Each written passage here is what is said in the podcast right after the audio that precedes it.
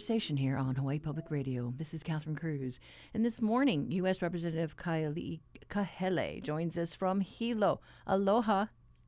Aloha, Catherine. How are you? Thanks for having me. Good. I'm so happy that you were able to make time for us today. You know, you, you, you joined us here in the studios. I think just as you were heading uh, to DC to get sworn into office, and and we'd like you to re- reflect back on your first year. But you know, you've been in the news recently. You're mulling over a possible run for governor, and we will talk about that. But first, what's been dominating the headlines is the Red Hill water crisis and you've introduced legislation putting pressure on the military to decommission the underground uh, fuel storage facility. I'm just curious, what was the turning point for you? Well, you know, Red Hill is is is no uh, is nothing new um, in Hawaii. Uh, when I was chair of the Water and Land Committee in the state senate, I did my first tour to Red Hill. This was several years ago. There's been incidents that have happened at Red Hill before. There's been outspoken people like Ernie Lau for for years that have been warning us about Red Hill. Um, but what has happened over the last four months uh, is is a turning point in um, Red Hill, and, and I believe it's it's its future here in uh, Hawaii. This is something that happened on November 20th and uh, has not stopped ever ever since.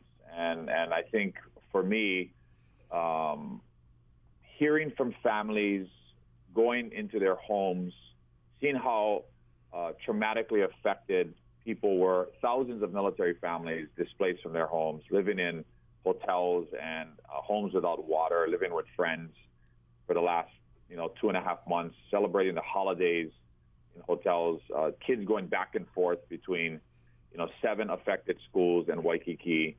Um, you know, it just really struck a chord for me as a military service member and one that uh, you know knows what it's like um, to to do the things that we do every day as, as not just service members but our families and our dependents. Well, you know, I think.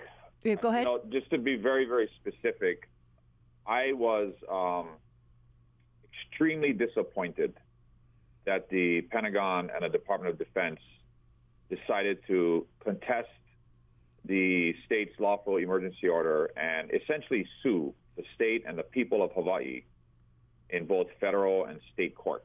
And when they announced that uh, in early February, that was the um, that that was really the breaking point for me. Drafting federal legislation is something that I have been uh, we have been working on for several weeks now. Um, but that that to me was the was the trigger, and and and not informing the delegation ahead of time that that is what they intended to do. Um, you know, I'm I'm never nobody likes to find out something in the press find out something on the news. And I just felt like after so many conversations, public and private, with the Pentagon and the Navy senior leadership, uh, that the congressional delegation um, had deserved better. The people of Hawaii deserved better. I looked at it as a betrayal of the people of Hawaii, and and um, and adamantly felt at that point that this facility needed to be shut down, and we needed the delegation needed to send as strong of a message to the Department of Defense through federal legislation. I sit on the House Armed Services Committee and work with the committee uh, subcommittee chairmen that have direct purview over this issue, and we needed to put that into play, and um, that's exactly what we did last Friday. You know, you talk about how these families have been dealing with this for months now. Uh, I was surprised at, at this week's uh, Water Commission meeting. Uh, a former commissioner uh, Kamana uh, Beamer uh, spoke about meeting a child who ingested fuel and is still showing traces of poisoning. Uh, take a listen. I've, I've met some of the families just at, a, at an event just this past week.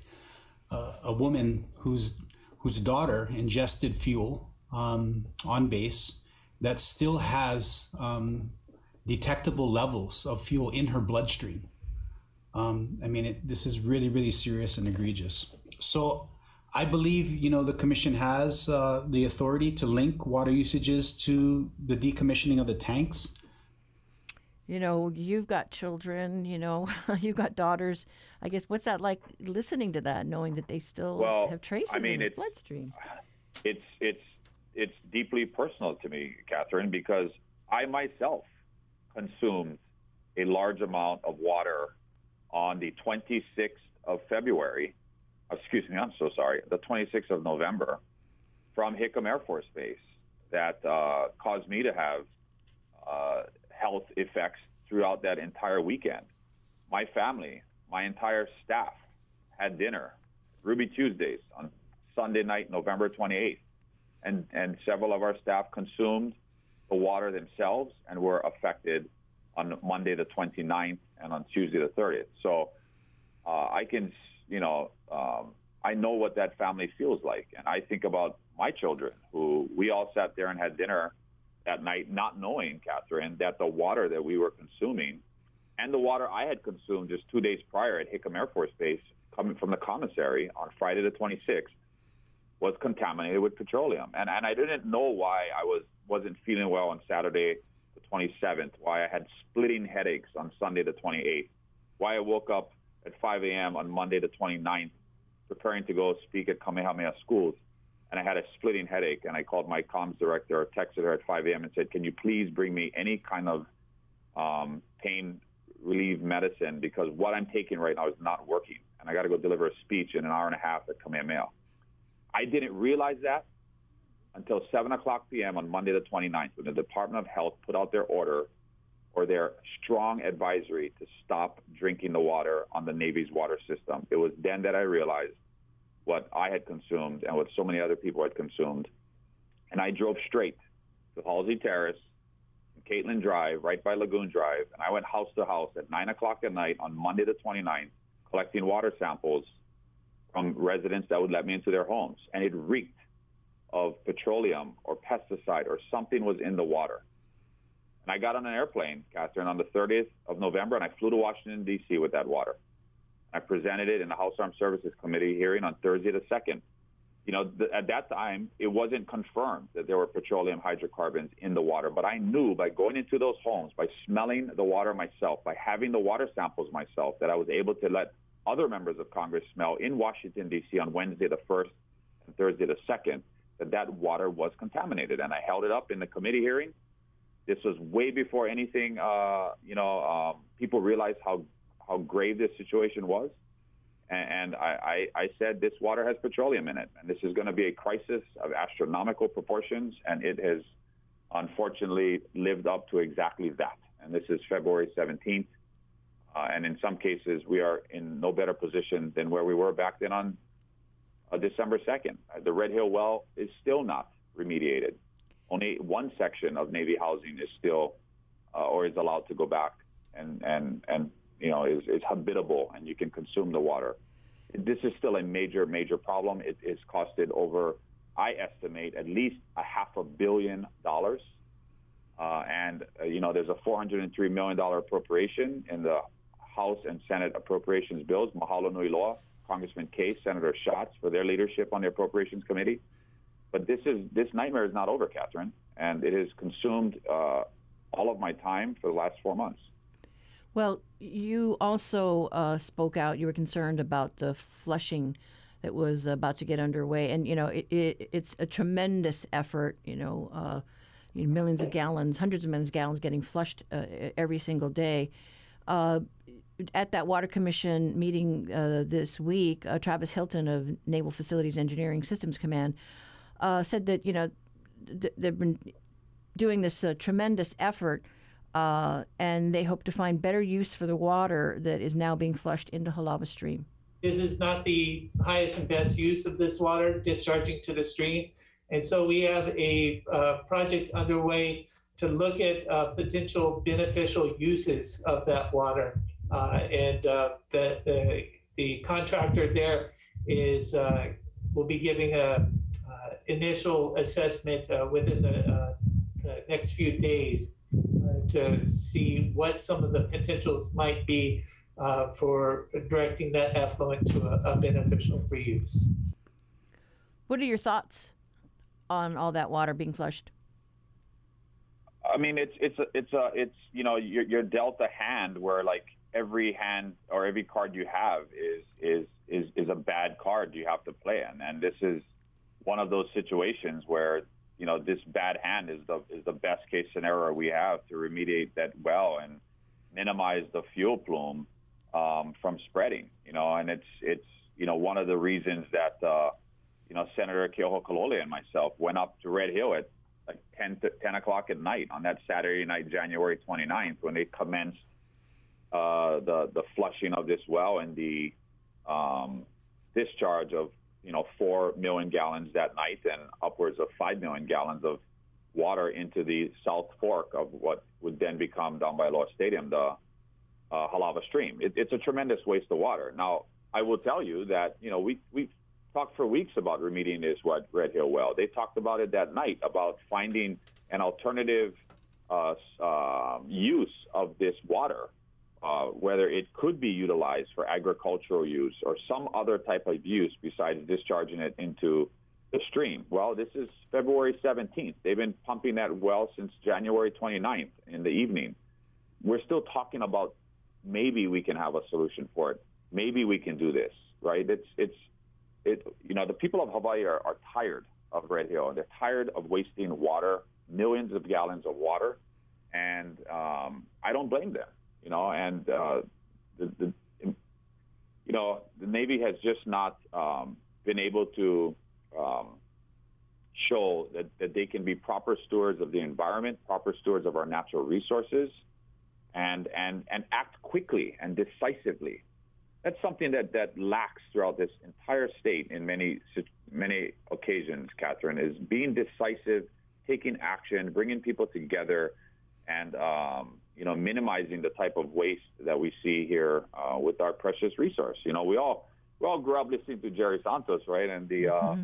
you know Malama i ka wai, you know, jingle that he would play on the radio station, and uh, we all grew up, you know, ola i ka right? Water is life, and you don't you don't run the hose when you're washing your car, you don't run the faucet when you're brushing your teeth. You know, water is precious. We take it for granted, and um, you know, it's it's as a native Hawaiian, it's hard for me to to see all of this water being discharged into the stream when it when it uh, could be used for so many other purposes. You know, we do have a number of uh, uh, questions that have come in from our listeners. Uh, Lynn Kobayashi says, Thank you for introducing strong Red Hill legislation. Her question Why did you set a December 2022 deadline? The fuel leakage first came to light eight years ago and only prompted governmental action when military personnel became affected. This is an environmental disaster. Why can't your deadline conform to the state's much shorter deadline? So, the, I mean, the state doesn't have a deadline, right? The state, uh, part of the state's five um, emergency order requirements is is what the Navy is doing right now, which is complying with that order. Uh, they have procured a third party assessment team that has come in to analyze the entire system and how they will um, uh, drain the 14 fuel tanks that have fuel in them, looking at the operational structure, um, policies, procedures, emergency procedures to make sure that that can be drained safely. That third party assessment will be done um, based on their timeline by the end of April. They will then submit that final report to the state of Hawaii, uh, the Office of the Governor, the Department of Health, who will then review that that report, and then based on the recommendations from the third party, green light what needs to be done at the Red Hill facility to then get it to the point where we can defuel.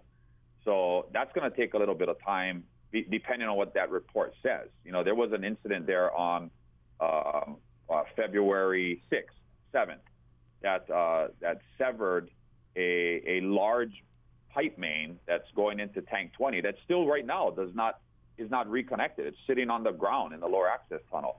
That needs to be fixed. We can't drain the fuel out of tank 20 without fixing that. So it's going to take a little bit of time to fix some of the structural things that we need to do to drain the tanks. And uh, and I believe that everything that I just described can be done before the end of this year.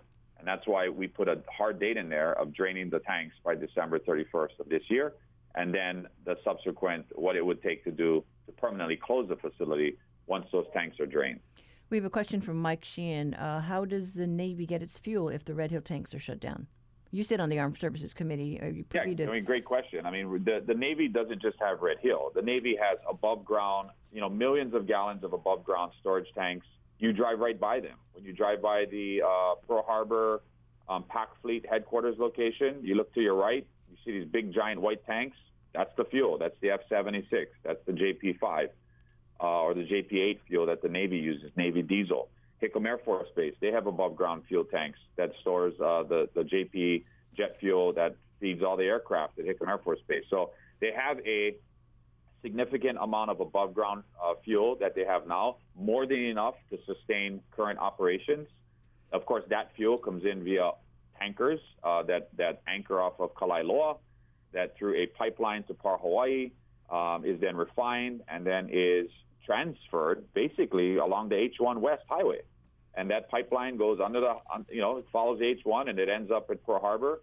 Uh, it is then uh, used to fill those above ground tanks and then via pumps is pumped up to Red Hill, where it is then stored in, you know, at any given time, 14 uh, large tanks at about 9 to 10 million gallons each tank. And then they gravity flow through a, through a complex system of valves and, and switches to move that fuel down to the above ground holding tank. So the long short answer is they have more than enough fuel to sustain steady state operations right now. Um, obviously, they would need much more fuel if there was a contingency in the Indo-PACOM theater, um, and they have you know operational plans on how to do that. There, there are a number of fuel tanks uh, throughout the entire Indo-PACOM region. Australia, Japan, Guam, other islands, other locations. You have oilers at sea. You know, the, the Navy has the capability to figure out how to uh, provide fuel to um, its combat forces in the Pacific if, if that's what they needed. Well, if you're just joining the conversation, we are talking with Congressman Kai Kahele. You got something to ask? Want to clar- want him to clarify uh, his position on an issue close to your heart? Uh, call us at 941 3689 on Oahu or 1 877 941 3689 from the neighbor islands. Uh, a couple questions from Kavella Lee. When are you going back to D.C. to convince your colleagues to shut down Red Hill. Uh, she also goes, uh, You're considering running for governor. Isn't that abandoning your post when we need representation so badly, fighting to protect our water at Red Hill? Great questions. You know, I'm in, I am in constant communication with um, members of the House Armed Services Committee, including uh, Chairman Adam Smith and, uh, you know, very key subcommittee chairmen, John Garamendi from California, Joe Courtney um, who chair both the subcommittee on readiness and sea power. And, and we um, uh, will be following this bill, House Resolution 6714. Uh, you can look it up on congress.gov. Senator Schatz has introduced the companion version in the Senate.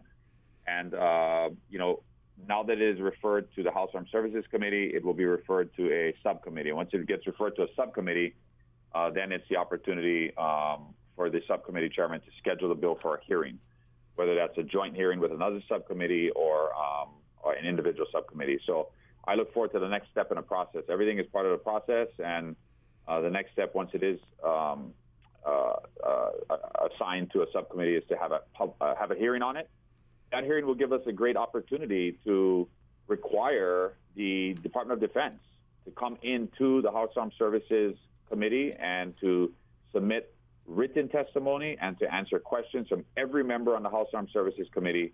There's about 60 of us um, to uh, on on this particular bill, House Resolution 6714, the VI Act, Red Hill VI Act. And so I, I look forward to, uh, to having that hearing and to working with my colleagues to do that. You know, they're very well aware of what's happening here in Hawaii, but often because of our geographic, you know, uh, isolation, I guess you want to say, in the Pacific. We're 5,000 miles away from Washington, D.C.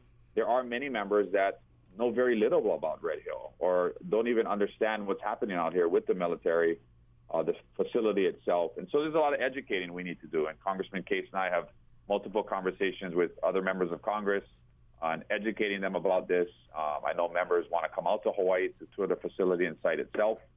Um, but but this bill will be the first opportunity for us to have a public uh, hearing on it. And that's important because it, it puts the military on record whether they support or oppose the bill or support parts of it or they say why they can't do it. And, um, you know, it's part of the legislative process.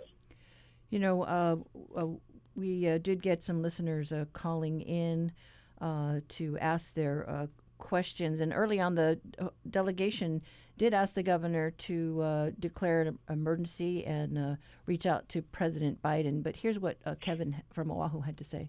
My name is Kevin O'Leary, Honolulu.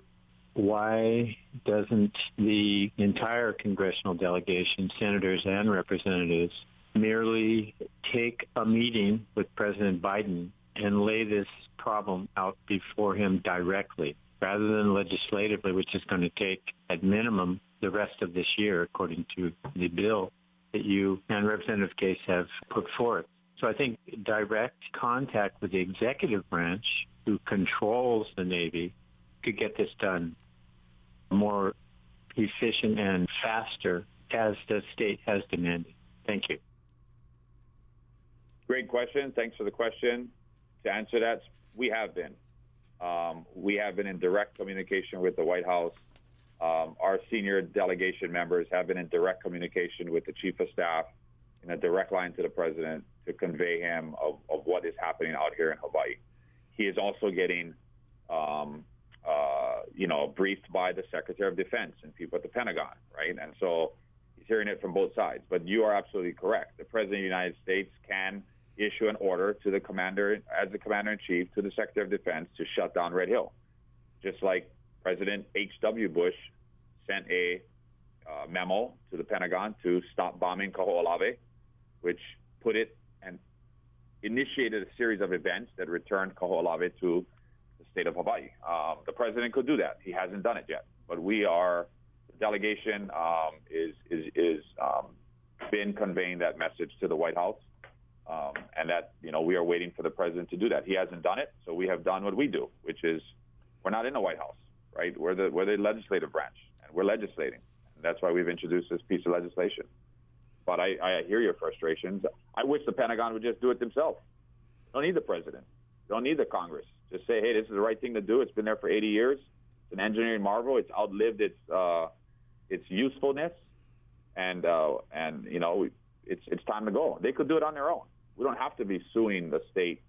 We don't have to be putting the people of Hawaii through this. They could willingly close it on their own, and they have not shown the the ability to do that yet. And so these are these are part of the processes that we're taking um, to do what with the, what is within our power as the Congress is to legislate um, the closure of this facility. We do have a call coming in from Kaimuki Braxton. What's on your mind? Uh, I was just going to say that um, I think the congressman demonizing the Navy is kind of disrespectful. I don't think it's helpful to anyone. And if the tanks can be made safe or assurances can be provided, why wouldn't the congressman be willing to accept that?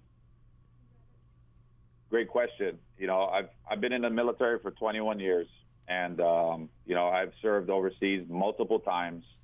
I'm a proud member of the United States military, but I will never sacrifice uh, the water and the safety, health, and welfare of our children and the people of Hawaii.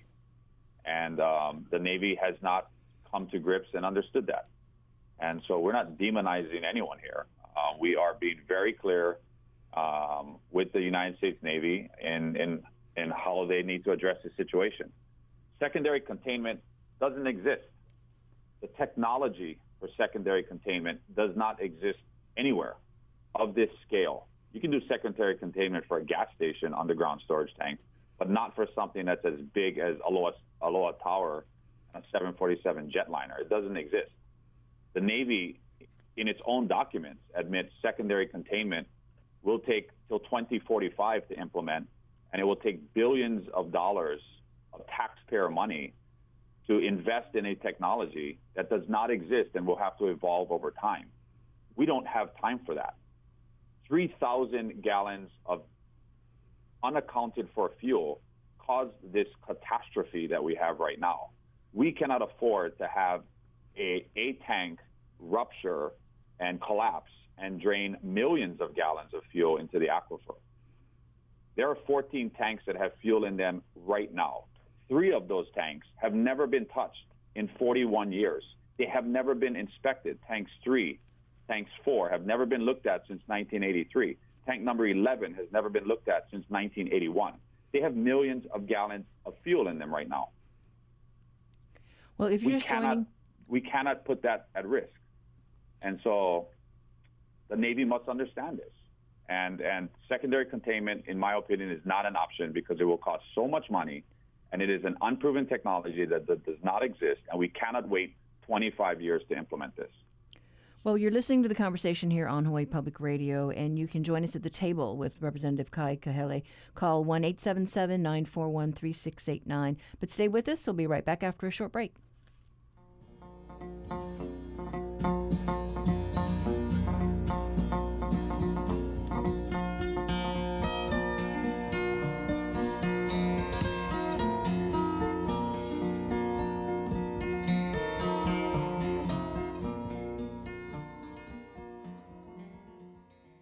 Support for HPR comes from C.S. Wo and Sons in Hawaii since 1909, providing home furnishings for the islands from classic to contemporary to casual. Learn more online at cswoandsons.com.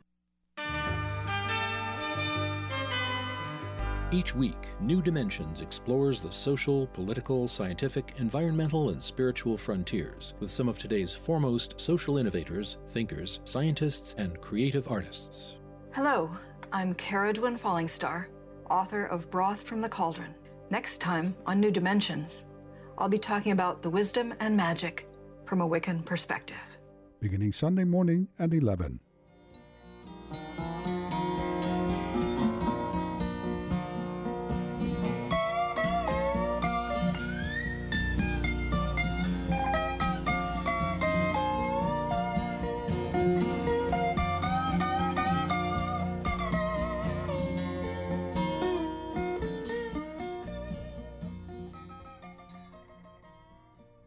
Know, we do have a number of questions on other issues, but I, I do want to uh, uh, uh, add one thing. Is I did see some documents relating to a contract, I think, with a French company to provide lining, uh, uh, f- you know, for some of those tanks. Uh, if those tanks can be proven to be made safe, you know, I know there have been issues raised about the fire suppression system, the concrete uh, that's deteriorating, uh, and then you know the you know crazy things like the cameras being uh, the security cameras Yeah, not yeah, being uh, uh, you know working in uh, working order. Uh, but if they can prove that we can make this facility safe, would you support um, allowing it to remain? No, I would not. And this is why, Catherine. These tanks sit 100 feet above our water aquifer. The Navy has told us for years that the facility is safe, that this could never happen, that we have all of these mitigation measures in place. Um, and it did happen. And there are thousands of people that have been sick, they've consumed fuel, they've been misplaced, they've bathed their infants in petroleum contaminated water. We cannot allow this to happen. This is a federally recognized sole source aquifer. It provides 77% of the fresh water from the Ewa Plain all the way out to Hawaii Kai. There is no possible way that we can ever do anything to mitigate or eliminate the risk to that water aquifer. If it is permanently damaged, that will have catastrophic um, results throughout all of Honolulu, urban Honolulu. It, it, we have to find another way for the Navy to have their fuel. And, and one should argue, why should the island of Oahu and its 1 million residents bear the brunt of the Navy's strategic fuel reserve in the in the PACOM region? You know, we, we have to figure out something else, you know, and I'm a service member. I know service members that have been affected. We we get it. We accept the dangers of our duties. It's why we we we volunteer to serve our country, but we do that with the expectation that our country is going to keep our families safe. And in this situation, the military has failed to do that, and and that's not something that I can accept anymore. And and um, I, don't think there's anything that we can do. Um, and the billions of dollars of taxpayer uh, resources that we will have to spend uh, that can mitigate the, the risk to the, the, aquifer. And so I do not support that.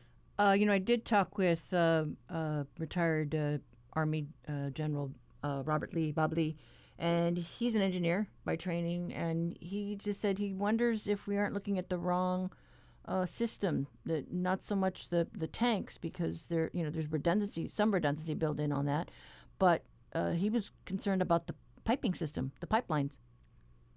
It's all of it. It's the cameras. Can't even get the cameras to work. You know, which which doesn't allow us to have footage of both of those events because someone severed the electrical line to the cameras. It's the piping. It's it. The facility is 80 years old.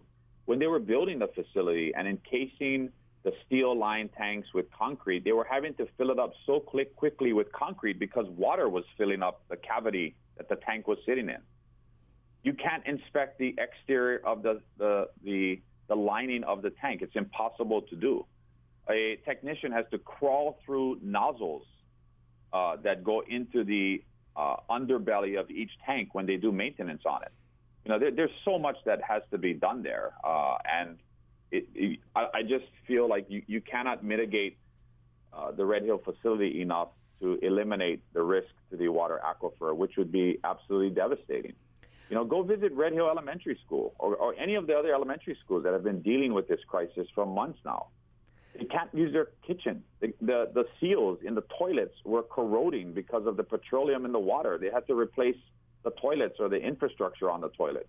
Kids yeah. are washing their hands via Home Depot buckets in the bathrooms.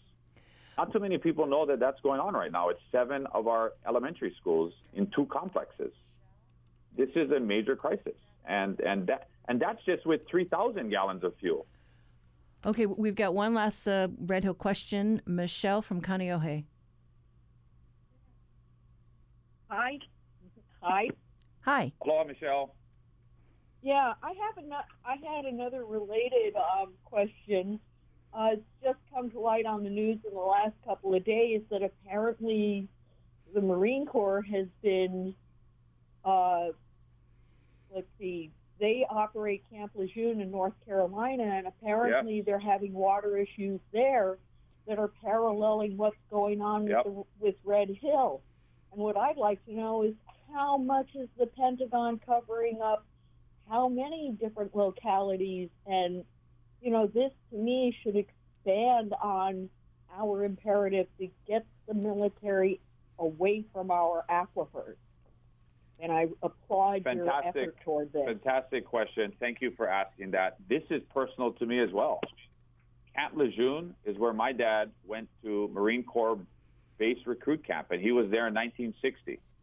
From 1953 to 1987, water contamination existed at Marine Corps Base Lejeune. And if you consumed water, if you were there for longer than 30 days at Camp Lejeune from 1953 to 1987, just look at that window of time. Whether you were a service member or a dependent and you consumed water during that period and you were there for longer than 30 days and the consumption of that water led to health effects that caused cancer, uh, kidney cancer or, or, like seven or eight different types of major health issues, you were uh, eligible for a, um, a, a payment that the United States Congress authorized under the Obama administration for $2 billion because of a huge class action lawsuit. So, this, to your point, this Red Hill incident is not just what we're spending right now. The effects of this will, will transfer to the U.S. Department of Veterans Affairs, who will have to deal with this in the future because many of these service members and their families who consumed that water during this period of time all have LODs, uh, line of duty documentation that they consumed the water and potentially could have health effects in the future. We don't know what we don't know. You have children that have high toxicity tests that are coming in right now, just like Kamana Beamer uh, stated, and a a um, uh, a mother came up to me at the Capitol the day we had our press conference to show me the toxicity test on her phone that her children who consume the water have high levels of toxicity in their bloodstream because of the petroleum hydrocarbons that they consumed. So this is not over. And Camp Lejeune is a great example of, of what the military has done at other locations throughout the United States where they have, um, you know, poisoned uh, the uh, water. The water has been contaminated. People have consumed it. They did nothing about it. And, and now we as taxpayers are having to pay the burden, of, the, the brunt of that. So uh, there are so many uh, issues we want to tackle on this. Uh, we appreciate your uh, uh, efforts and uh, willingness to talk about Red Hill. do have another concern by a listener who's tortured by tour helicopter noise. To date, you provided no meaningful relief.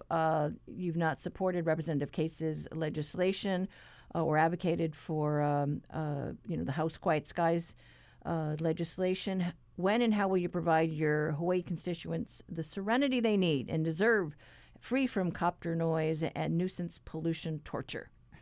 So we have worked on, you know, just because we don't do things in public doesn't mean we're not working hard in private.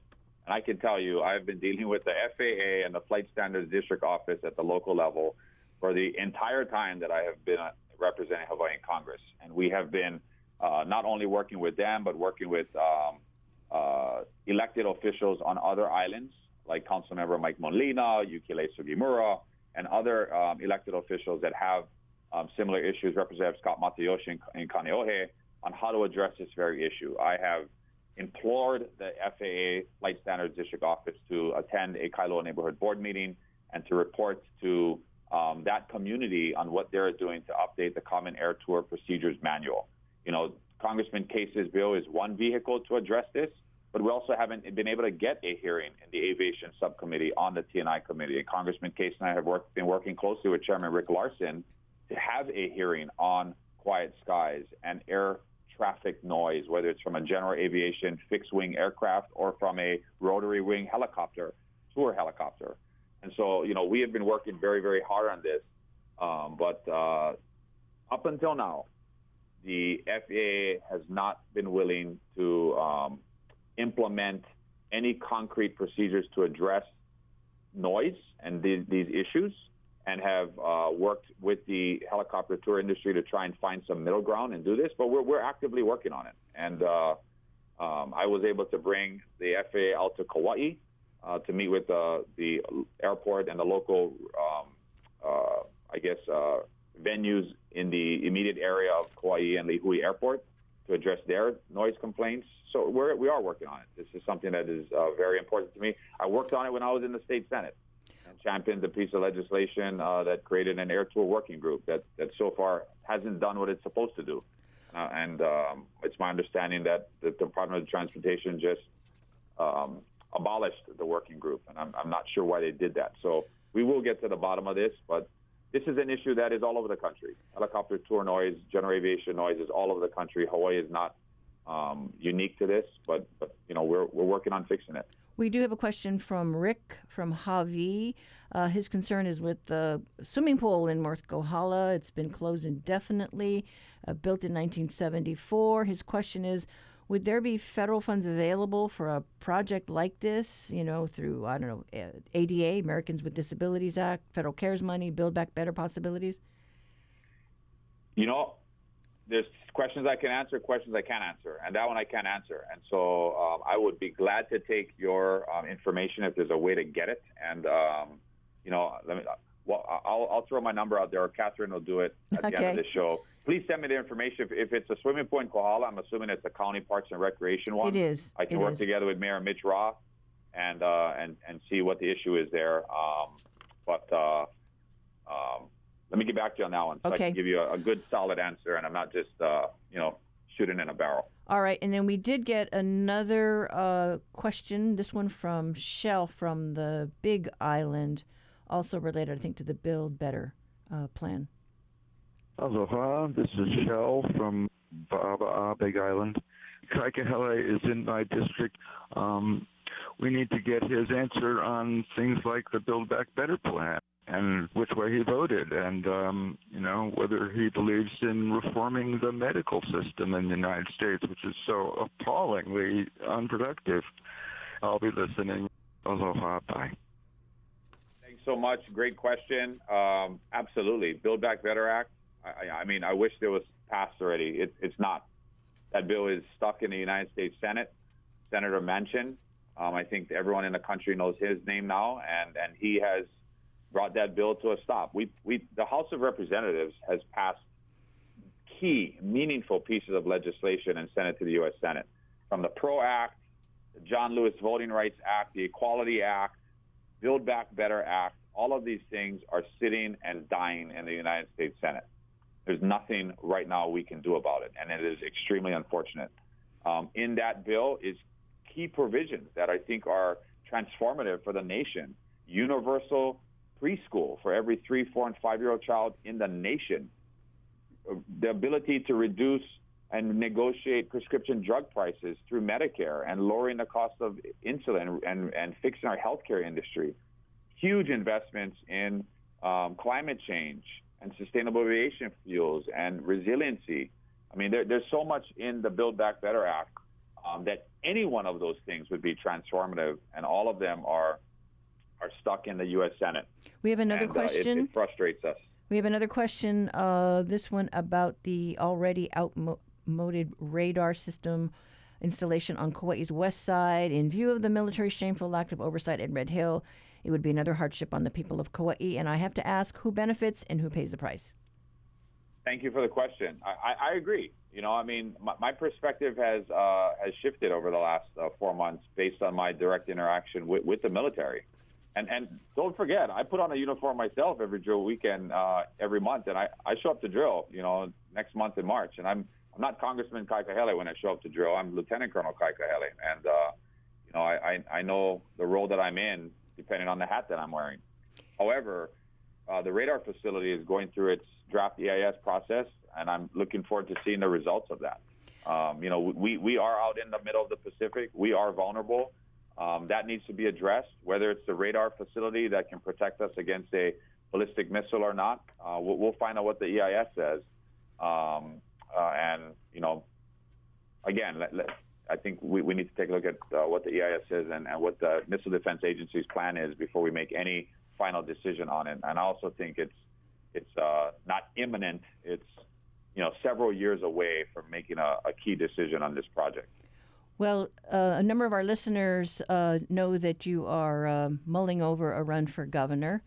Uh, can you explain your position there? You know, right now I'm I'm just doing my job in Hawaii, dealing with Red Hill, dealing with um, uh, you know COVID and and what we can do at the federal level. You know, I'm getting a chance to go around the state on on very meaningful, productive site visits to hear from people what their concerns are and um, how I can best help Hawaii. And that's really what I'm doing right now. Um, you know, I, I haven't made a, a definitive final decision on what those long-term political plans are. Um, you know, at, at the end of the day, my dad always said, "You do what's the best for your family. You do what's in your heart that you feel is the best thing you can do to help the people of Hawaii." And and that's that's what I'm going to do. And and listening to their concerns, hearing what people feel like for the strategic direction that the state is going in, how people feel about uh, government and transparency and the electoral process, the campaign process is, is obviously something that has come up in the last few weeks. And I'm just going to continue to do what I've always done. So it's whether it's Red Hill, COVID, the economy, or many of the other issues that we've discussed. You know, I'm committed to working with the community, my state colleagues, my fellow congressional delegates. At the end of the day, it's to build a future for our, our children. You know, my daughters are five and seven. I think about what Hawaii is going to be like for them. Our kids deserve the best. Um, you deserve the best. The people of Hawaii deserve the best. And it's to build a resilient and a healthy Hawaii for all of us to be able to um, thrive in and to uh, to enjoy. Well, And we that's that's what I'm going to do. we have a question from John from Maui. Uh, what is uh, your position on the TMT on the Big Island, 30 meter t- t- telescope? Good question. You know, I mean, that's something that, that we, you know, I, I get up every morning and look at Mauna Kea. I mean, my house is up in Waiakea Uka. You know, I mean, I've been working on uh, finding a solution for Mauna Kea for, for several years now. And uh, when I was in the state senate, you know, I did a, a bill presentation, took it across the state. You know, took a lot of political heat for it, but I felt as a native Hawaiian and someone who lives here on Hawaii Island, whose family comes from Miloli'i, fishing village on Hawaii Island, that I had an obligation or a kuleana to try and figure out a path forward. Uh, obviously, the legislation that I worked on didn't didn't pass a few years ago. There's a piece of legislation going through the Hawaii State uh, House of Representatives right now that kind of looks like the one that I was working on two or three years ago. Um, but at the end of the day, I, I believe that uh, there has to be a way for astronomy and the environment and the culture to coexist. Um, you know, I believe that management of Mauna Kea needs to be changed, but I also believe that the University of Hawaii and that the uh, uh, key stakeholders in the community need to come to the table and figure out what that path looks like to move forward. Um, you know, we, we have some of the best telescopes up there right now today. Canada, France, Subaru, Keck. There are fantastic telescopes up there today that have technology that um, probably needs to be updated to make those ground-based telescopes even more stronger and more powerful if they choose to do that. And so, you know, there, you, you have to find a balance. And, and finding a balance for anything in Hawaii is the ability for us to coexist together and, and, and find solutions where we can we can heal some of the, the, the generational trauma that has existed for decades, has never been addressed, and find a way that we can we can come together and move forward. And Mauna Kea is one of those uh, issues that has divided our community on We this have- island. We have a number of questions on over tourism. Uh, uh, I think uh, also Pohakuloa, uh, but I do want to uh, find out what you're thinking with the recent headlines about the bribery scandal uh, with uh, a couple of your former colleagues there at the State yeah, House and I mean, Senate. thank you for the question. It is, uh, you know, I mean, I'm very, very disappointed. I feel for the families. I know both of them personally, obviously served with them in the legislature. Uh, it was shocking to me to see, um, uh, you know, what was alleged and what they admitted and pleaded guilty to. And, you know, it's, it's, uh, it's not just those, both of those individuals and their families. It's just the entire perception, and and it's not a perception. It is a fact that uh, you know there is problems in Hawaii's political system, in how the system is set up, in how campaign finance is set up, uh, and and it only reaffirms, the, I think, the general public's belief that um, we have issues in, in Hawaii politics, and it, they need to be addressed and they need to be taken seriously. And um, it is very, very disappointing because I know both of them personally. And uh, you know, at the end of the day, we all make choices in our life, and and and, and if you decide to make uh, a wrong choice like they have, then then you have to you have to man up and pay the pay the penalty and pay the price, and and and they will. And um, that's very, very unfortunate for them. Um, Do you think there should be a, a more oversight when it comes to lobbyists and uh, you know Absolutely. contractors and and Absolutely. Uh, and I know uh, uh, Milton Choi did make a number of you know legal campaign contributions, and I think you've been on the receiving end as well as your dad. Uh, anything you want to uh, let listeners know about that? Yeah, I've never received any contributions from Milton Choi for my congressional campaign. I did receive, uh, looking back, because my, my state senate account has been largely dormant for um, at least two years now, ever since I announced for Congress. And um, just like many others at the legislature, you know, Milton did donate to my campaigns, and that's um, um, unfortunate. I'll be following the path of my other former colleagues and what they're doing um, at the legislature. And uh, you know, getting back to uh, this decision about whether or not you run for governor, I know, uh, according to the polls, the front runner, uh, Josh Green, uh, Lieutenant Governor Josh Green, has a, a pretty hefty uh, war chest. If you do jump in, I mean, uh, that, that puts you at a disadvantage because you don't, you know, have that kind of uh, a campaign. Uh, he's been doing basically the whole time he's been in office. You know, Catherine, I've never, I've never felt that um, my decision or, or serving the people was ever based on money. Um, I am someone who believes in the power of the people and not in the power of money, and and so that's not something that I worry about.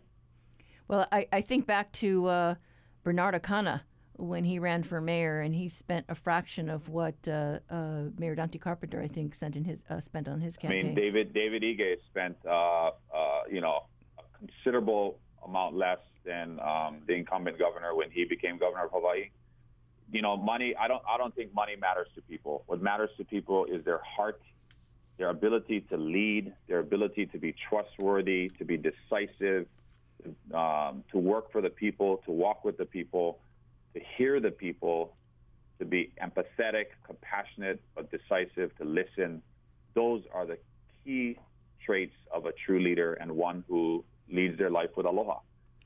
Um, Well- and and uh, I'm, I'm looking forward to the people of Hawaii for all races, county, state, congressional, to, to, to vote and to register to vote and make your voices heard. And if you are not happy with um, representation, including myself, representing you, then you should vote and make your voice heard. And that's our democratic process. And it's the time, Catherine, every election year when individuals like myself and others who have the honor to serve the people of Hawaii, you know, we go before them and get our report card and, and we, we uh, get graded on how we've done. And that's the democratic process. And I, I truly believe in that.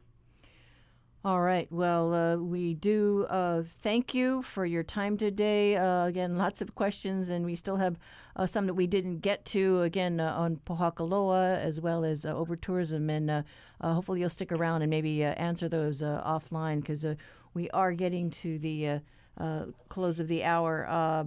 But we'll just have to see. When you get back to D.C. and what happens with the Red Hill bill, lots of interest there. Yeah, thanks, Catherine. And, and anyone who didn't get their question answered, please just email either kahele.house.gov or call 808-746-6220. I'm here in my office in Hilo. I'm looking at four eager staff members ready for your phone calls. So you just call, and they will answer the phone.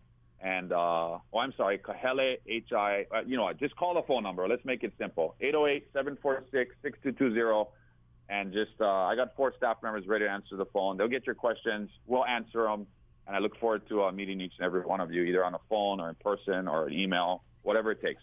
All right, mahalo, uh, uh, Representative Kahele. That winds up this hour for us. Tomorrow we prepare to mark 80 years since uh, internment orders were handed down and those of Japanese descent were sent to live behind barbed wire in camps across the country.